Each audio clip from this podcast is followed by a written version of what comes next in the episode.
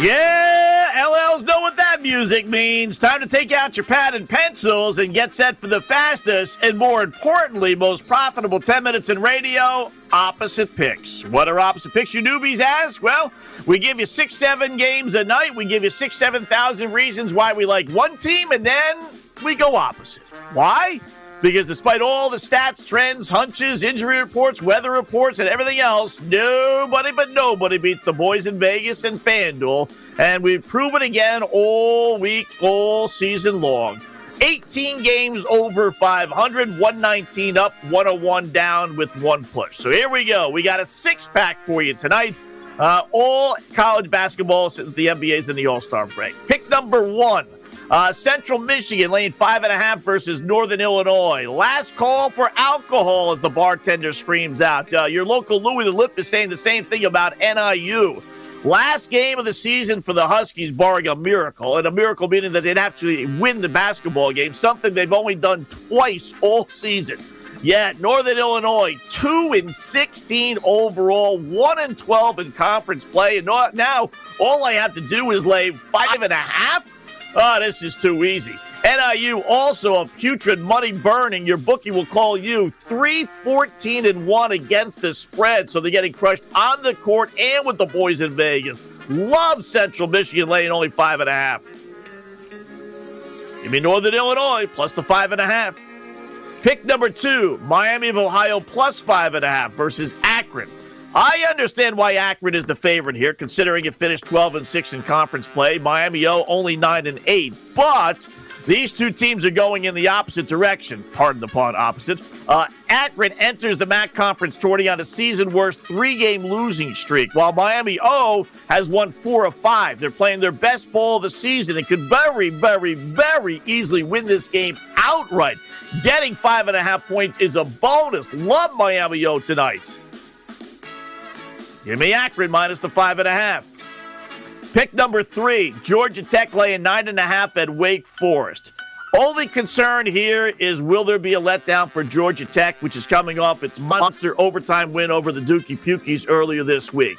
They're playing by far their best ball of the season. They've won five in a row, and that includes wins over Duke, Virginia Tech, which is nationally ranked, Syracuse, I mean, they're playing some good ball. They are. They cannot let up against a Wake Forest team that they crushed by 16 earlier this year. This Wake team blows. 3 and 14 in their last 17 games. Where's Tim Duncan when you need him? Losing their last five by 13 points or more. They waved the white flag on the season a long time ago. Love Georgia Tech to get their sixth straight win. Give me Wake Forest plus the nine and a half. Pick number four, UC Davis laying two versus Hawaii. This is a strange line. Uh, the Rainbow Slash Warriors are just five and six their last 11 games. They're basically a 500 club. Now they have to fly to California after playing their last game at home and take on a UC Davis team that's red hot. They've won five in a row, and all I have to do is lay two. This is the first of two games in two nights for these clubs, but I don't care. I don't know how much UC Davis has. I don't know who they have. I don't know where they play. I don't know what state they're in, what conference they're in. All I do know is I got the hotter team at home at basically pick them against a club that had to fly 25 hours to get to uh, California. Uh, I'll take Baylor, Kansas, UC Davis, or Topeka High in that spot. Love UC Davis. Give me Hawaii plus the two. I maybe not 25 hours, but about seven or eight, nine or 10, that's for sure. Uh, Colorado State picked them at Nevada. Yeah, you got to love the Rams here. Colorado State is on fire. They've won five in a row, 15 of 18. They're 10 and 6 against the spread their last 16 games, and we're getting them at Pick'em. Oh, that's a steal. Now Nevada's not bad, but they're only four and four their last eight games, including two straight losses. They also have a monster game against Mountain West number one team San Diego State tomorrow, Saturday. I love, love, love, love Colorado State here. Give me Nevada at Pick'em. Pick number six. St. Louis lane six versus UMass. Another tournament game that I normally stay away from whenever possible. I really don't like these postseason tournaments. You know who really cares, who doesn't. Neutral site, everything else, right? But I'm going to make an exception here. Why? Because St. Louis just beat UMass on Monday by 21 points. And now all I have to do is lay six? Are you kidding me? 13 and 5 St. Louis is on the NCAA tournament bubble.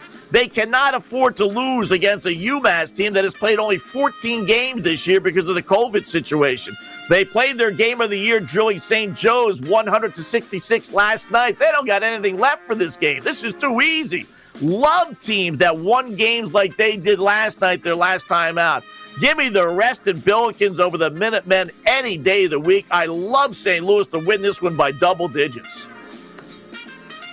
Give me UMass plus the six. Our six pack of winners. College basketball on this Friday night, or at least it will be Friday night. Northern Illinois plus five and a half.